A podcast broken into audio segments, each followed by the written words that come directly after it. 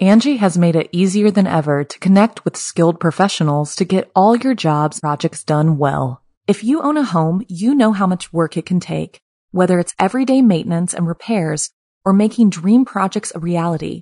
It can be hard just to know where to start, but now all you need to do is Angi that and find a skilled local pro who will deliver the quality and expertise you need. Angi has over 20 years of home service experience and they've combined it with new tools to simplify the whole process. Bring them your project online or with the Angi app, answer a few questions and Angi can handle the rest from start to finish or help you compare quotes from multiple pros and connect instantly, which means you can take care of just about any home project in just a few taps. Because when it comes to getting the most out of your home, you can do this when you Angi that. Download the free Angi mobile app today or visit Angi.com. That's A-N-G-I dot com. Hi, Oddings. This is the Something Scary podcast. I'm your Ate Sapphire. Today's stories are about the ghosts of war. We'll be traveling to haunted battlefields and communicating with soldiers who haven't left our earthly plane. I receive hundreds of amazing story submissions every single week.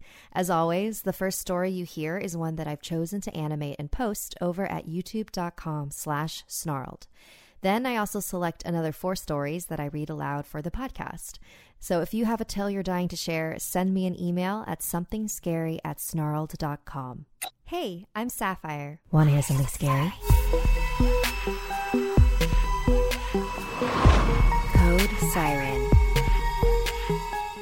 The following is inspired by a true story from Alex, whose father Vasil served in the Bulgarian People's Army in 1982. Vasil was 18 when he was sent for two years of military service starting in 1982. He was dispatched to a border post along the defensive line between Bulgaria and Turkey. His job was border guard, and his main duty was to patrol the electrified border fence. Mostly, it was to make sure nobody left the country during a time of severe restriction of movement under the communist government. His orders were to shoot on sight, no exceptions. One night, he and his best friend Ivan were patrolling the border as usual with their dog. Ivan was a far senior soldier, much larger and stronger than Vasil, with a kind of look only veteran soldiers had. He described the night as still and cold, and the moon shone through the clear sky during the night. There was a light breeze that whistled faintly across the open plains between the two borders. All was well and normal, and their routine patrol was near their end. Much like most days, nothing seemed out of the ordinary, and the two men started to make their way back to the camp. They were almost back to base when, all of a sudden, Ivan stopped. He turned his head to the darkness. Do you hear that? Vasil stopped to listen, and his eyes widened as he heard what sounded like singing. The two men listened and listened as the singing continued and seemingly became louder. Vasil stood still, yearning to know who was singing so beautifully. Then their dog started to growl, softly at first, until it started barking furiously as the singing came closer and closer.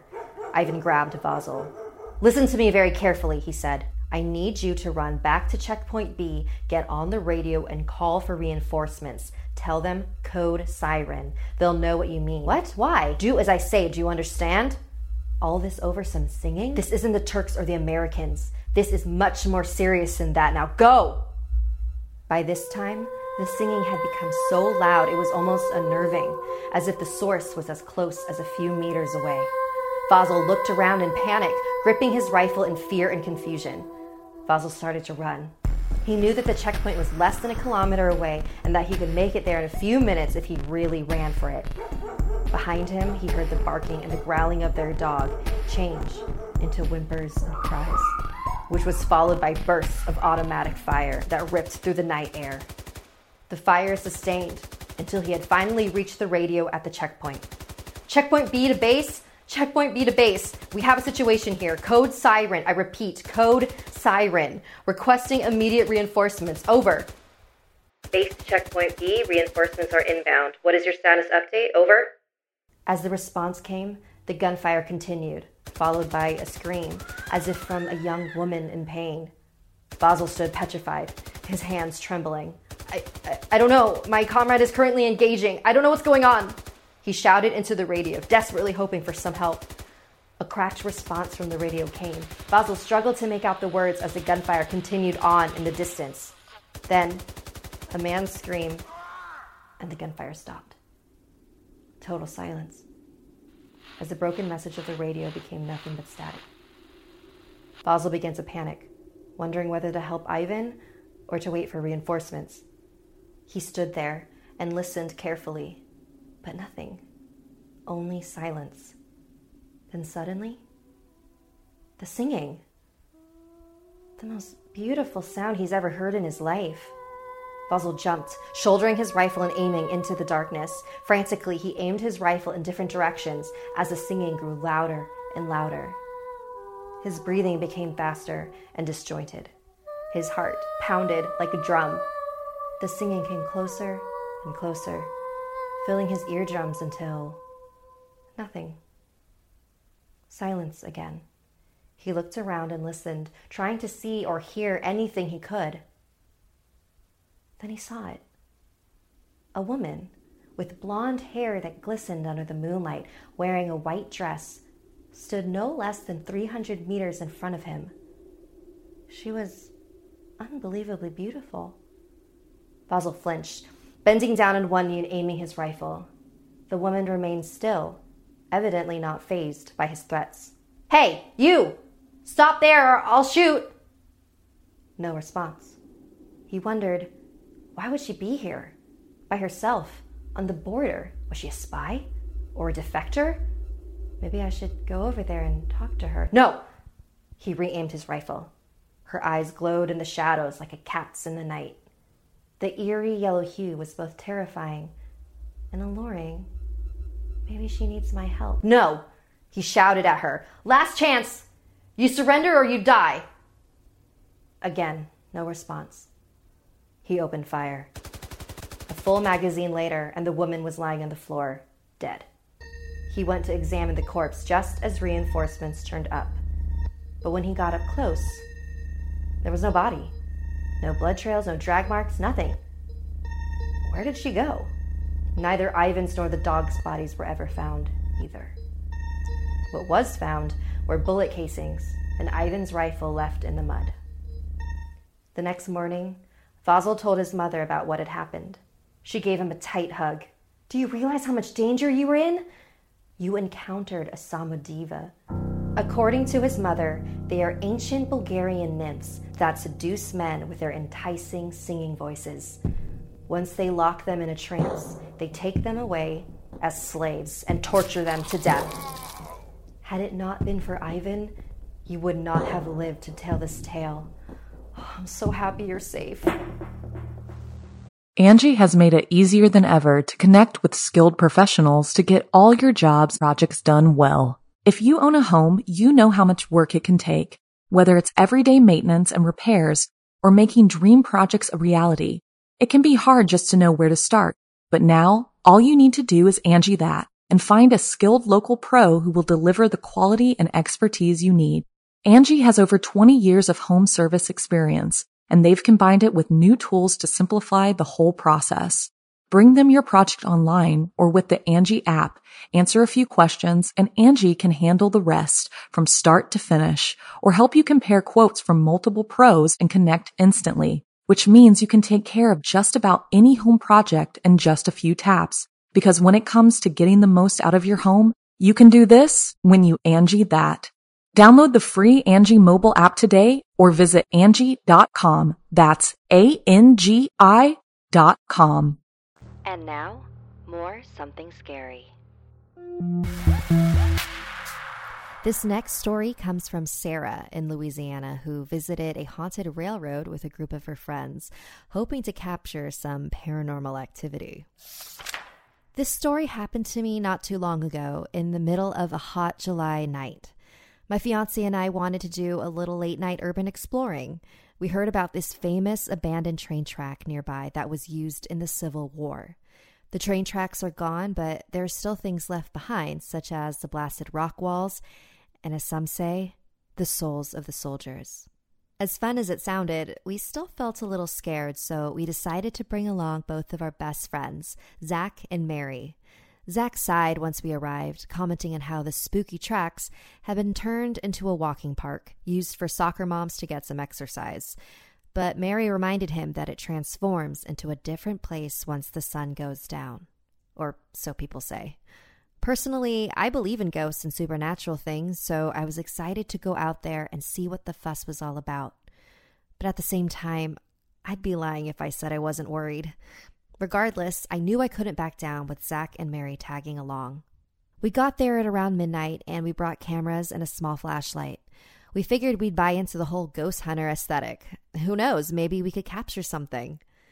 We started walking down the tracks until we ran up upon one of the famous blasted rock walls. I was standing by myself, inspecting the charred rock. The blast marks permanently seared whatever it hit into the face of the rocks. When I shined my flashlight on it, I could see the scorched marks of limbs and even whole bodies. I shuddered and turned away towards the others who were joking around, acting like TV ghost hunters. Suddenly, I felt something cold brush against the back of my neck. Now, this was a hot summer night in Louisiana. No cold winds would be rolling through here. My fiance heard me jump and asked what was wrong. He walked towards me with the flashlight, but as he did, he was violently shoved to the floor, hitting the ground with a plume of dust. We all flashed our lights around him, but nothing was there. My fiance is a six foot two heavy set guy, it would take a lot of force to knock him down. We checked the ground by his feet. No, nothing that could have tripped him. He was even wearing sandals, so there were no shoelaces for him to trip on either. The only thing that came to my mind was that cold wind that brushed up against my neck. If something like that used enough force, then maybe. I decided not to mention it. We were kind of shaken up, but my fiance said he still wanted to continue. Him and I led the way while Zach and Mary trailed slowly behind. Then Zach started screaming and shouting. He pointed his camera all around his head. Me and my fiance rushed over to him to see what was up. Zach told us he kept hearing the word ambush whispered in his ear. Wait, are you serious? Mary asked. So they are answering. I've been asking the spirits what happened to them here. Fascinating. I just stared at them. I was sure they were just messing with us. Until that cold breeze on the back of my neck came back, except now it was accompanied by a sharp, precise sting. Then my heart felt hot. I know it's strange to mention since everything was hot during the summer, but my heart felt like it was burning to a point where I had to sit down. I've never had heartburn before, and I know it doesn't run in the family. All I know was the pain on my body was beginning to debilitate me. The pain was making me sad, unusually sad. I feel like I shouldn't feel this depressed when my body is in pain. In fact, I should be alarmed. But everyone else was feeling it too. My fiance told us he didn't understand it, but he somehow felt a massive sting of regret, like he walked into something he shouldn't have. I just wanted to leave, and everyone agreed, so we began to make our way out. But as soon as we started to walk out, we heard something a low murmur in the distance. The pitch became higher and higher. It sounded like a train whistle, and it was coming from directly behind us. We could hear the engine now and the sound of the wheels churning.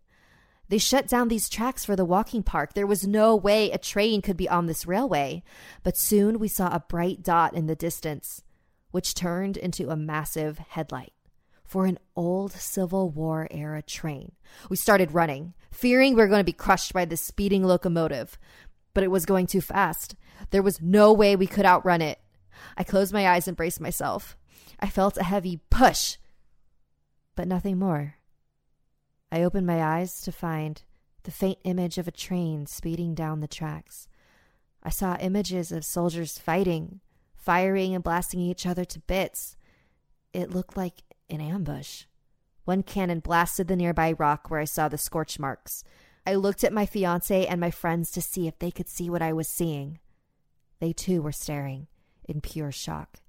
A group of soldiers coming from the other direction of the train charged at us with bayonets armed, and we screamed and ran back towards our car. Everything was normal again. The feeling of pain and sadness was gone. Now we stood alone, in the dark, at the abandoned railway. Zach turned to us. Did anyone catch that on camera? Crap.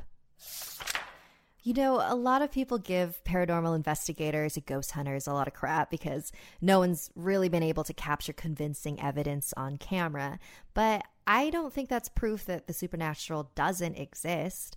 I mean, if you look at our own eyes, there's a whole range of colors that we can't see. So there has to be some things that man made cameras can't capture either, right? Angie's list is now Angi, and we've heard a lot of theories about why. I thought it was an eco move. Fewer words, less paper. No, it was so you could say it faster. No, uh, it's to be more iconic. Must be a tech thing. But those aren't quite right. It's because now you can compare upfront prices, book a service instantly, and even get your project handled from start to finish. Sounds easy. It is, and it makes us so much more than just a list. Get started at Angi.com. That's A N G I, or download the app today. And I'm sure the subjects of our next story wish they could capture what they heard. This is submitted by Zara, and it's about her father's time in the Singaporean army. In Singapore, all men aged 18 have to serve in the national service. My father and a few friends were the last batch sent up to the camp of Sembawang. Now, Sembawang was a name that most people in the national service feared. Anyone who had to spend some time up there came home with unbelievable stories. Not about their fellow comrades, but about the previous inhabitants. It was understood by the low ranking soldiers that the camp in Sembawang was haunted.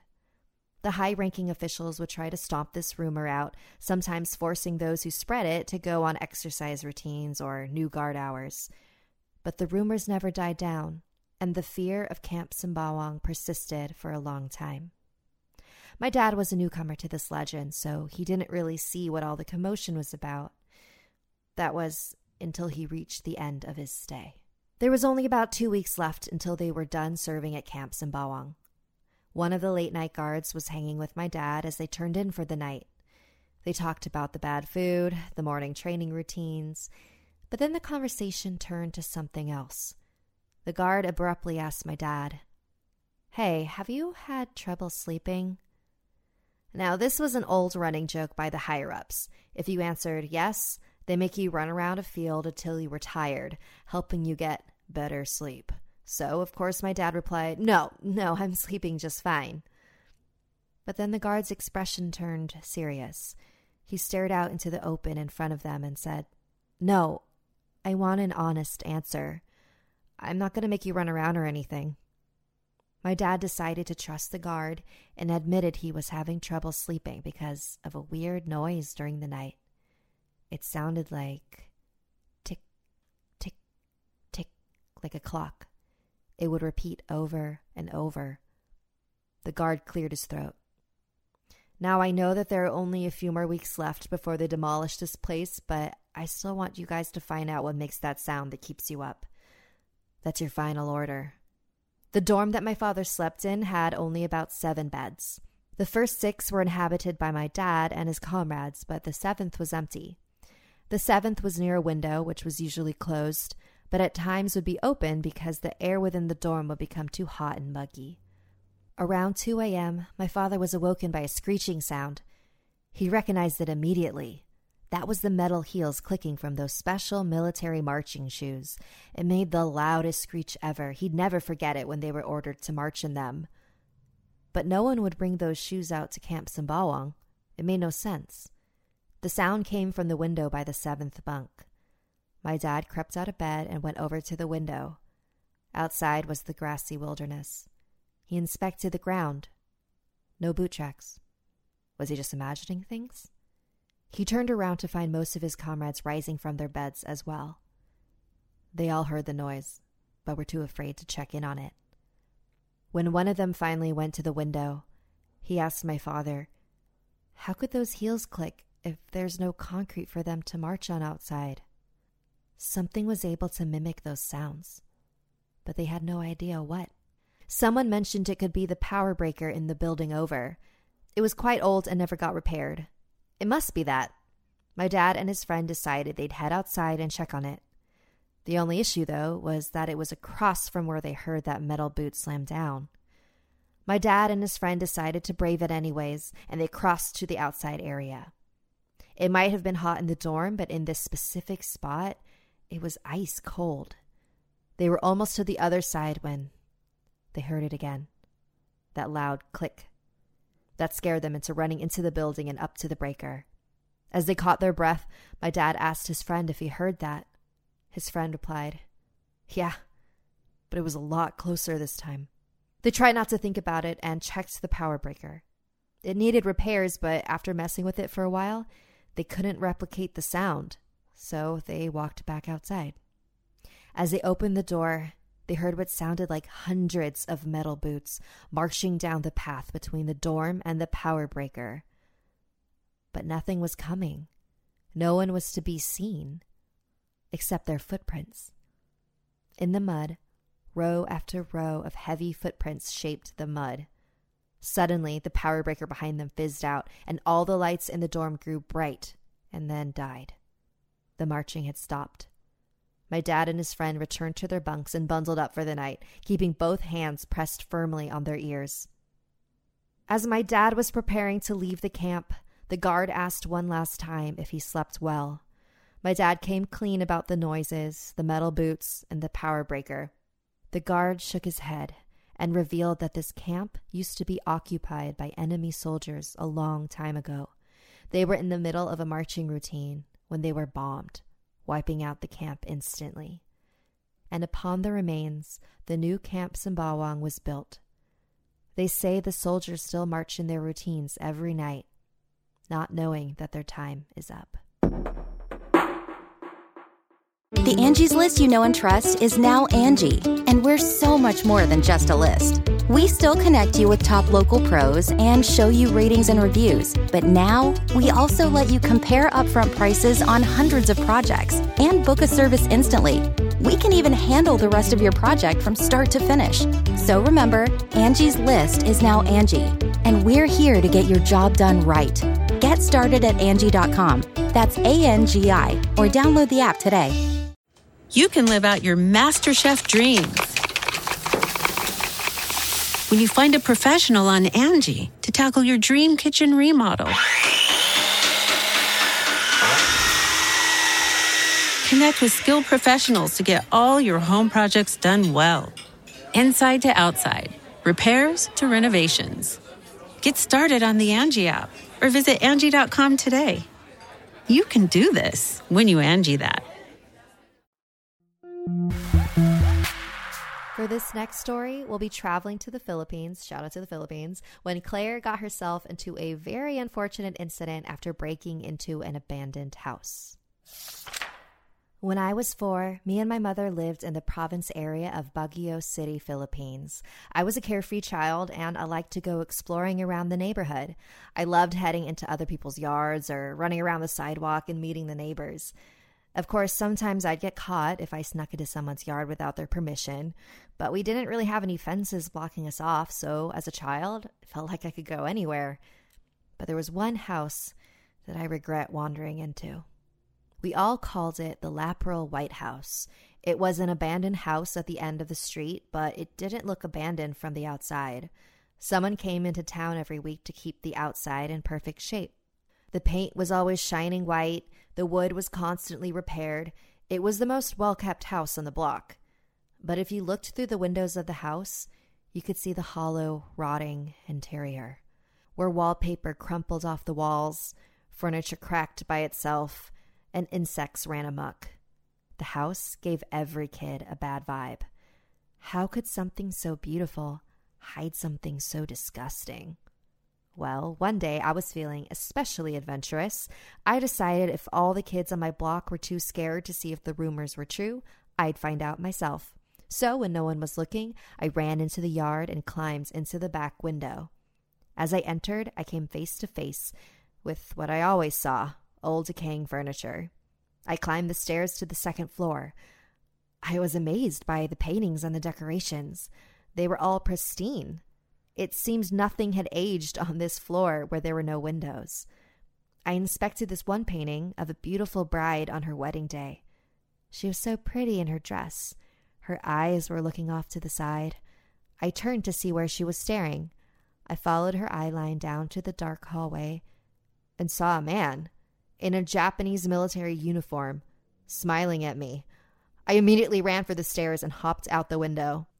I know it sounds crazy, but ever since that day, I always had a feeling. Like, you know how you can always somehow tell when someone's eyes are on you? I had that feeling all the time. I'm 13 now and have grown used to it. Maybe I would forget about it, or maybe it came and went, but it never truly went away. One evening, my friend and I were walking home from school. This was one of those nights I'd forgotten about the feeling. My friend kept looking behind us nervously. I asked her what was wrong. That guy's been following us since we got out of school. My heart sank. A wave of emotion overcame me. That feeling filled my body. I turned around. It was the man from the house.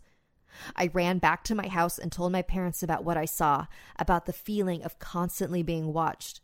My mom decided to take me to the albulario, who could help me. When we got to the albulario's house, he asked me, My child, how long has he been attached to you? Ever since I was four, sir. I went inside this abandoned house at the end of my street, the Laperal White House, he interjected. Yeah, how did you know? He lit a candle and poured the wax onto the floor, creating symbols that I didn't understand. Of course, it's all just hearsay, he said, before telling us what he had heard. That house was once owned by a man and his wife. She passed unexpectedly in that house, leaving the man all alone. He put a spell on the house, ensuring that the next woman to enter would be his new lover. But he died shortly after that. The next owners of the house never occupied it, but kept the outside pristine so it wouldn't stand out in the neighborhood. After all those years, he said, you were the first one to enter that house again. The albulario made me drink some kind of tea that tasted like mud. This will keep him from taking you away from this world, but only temporarily. So, is there a cure? How do we detach him from her? My mom asked. With every cup of this tea, it keeps him away for about a week. You'll have to keep coming back, and we'll keep pushing him away with tea and prayers. I wish there was an easier solution, but that's all I can do for now. So, every week, I visit the albulario to push the man's spirit further away from me. It's just part of my routine now. And it seems to be working. Looking back on everything, breaking into that house really wasn't worth it. Yeah, I can't imagine what that must feel like to have that feeling of never truly being alone. Um, you know, a lot of people ask me if I ever scare myself uh, with all the stories I read and the shows that I do. And no, uh, you know, like if I'm working on something, I'm fully in control of it. But you know, there's sometimes like I'm working alone at night in my office and like I'm constantly looking over my shoulder because I think I hear things, but you know, for the most part, I'm not that scared. But there was one time where my friend came over to my house and she asked me if I ever felt anything here. But the way that she asked it was so creepy. She was just like, Hey, have you ever seen anything in your house? And I was like, oh my God, are you about to tell me that you just saw something? because she has, um, she has like a third eye and she sees things. So I told her, I was like, please stop talking. I would rather live in my blissful ignorance.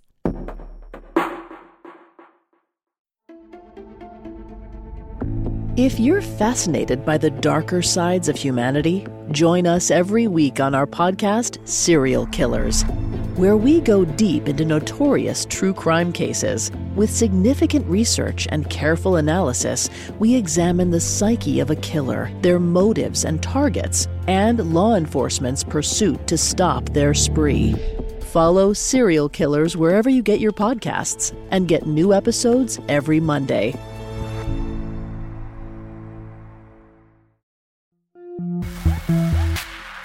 Our final story comes from Mary, and this is something that her grandma shared with her when she was a kid. It's an experience that she had as a young woman in the 1940s. I grew up in a small town out on the east side. Many people were returning from the war during this time, and I had the fortune of bumping into one late at night. I was walking across a small bridge and met a tall, thin, very handsome man with the most pale blue eyes and straight black hair. He was wearing a standard army uniform. He was standing on top of the short wall. Beneath him was a far drop into the river below. I swear, he looked as if he was about to jump off, so I pulled him back. In doing so, I almost fell over, but I managed to keep my balance. He didn't say anything to me, just stared at me with an emotionless expression. But then he started talking about his time in the war and how he'd seen things no man should see. As the conversation continued and the night went on, we ended up becoming friends. He took me back to his beautiful townhouse. He was obviously quite wealthy. It was there that I learned his name was Darwin. After a year of knowing Darwin, his true colors began to show. He was becoming highly manipulative, making me work for his family's car company without pay, I was always so keen on doing these things for him because he'd say he had joint pain and was always throwing up from the horrors of war. It wasn't too long before I met his older brother Dylan, who had short hair with stubble and a tall figure as well. He owned a pickup truck at the time, which he used to offer me a ride home one day. We were talking on the ride home and eventually became fast friends as well, as he was much kinder than Darwin. Although, one day, Dylan told me something that shouldn't have surprised me as much as it did. But he told me Darwin suffered from an antisocial personality disorder. The doctor even suggested to Dylan that if Darwin took a psychopathy test, he probably would have gotten a high score. I just nodded. I mean, there's not much I could have said. But this didn't stop me from staying friends with Darwin, whose behavior seemed to be getting worse and worse. He even slapped me for giving a little bit of attitude when he asked me to do something. I knew something was wrong, so I decided to dig. The next time I hung out with Dylan, I asked him to tell me more about his brother. He told me that all of Darwin's so called friends that he's had over the years have all looked incredibly similar to each other.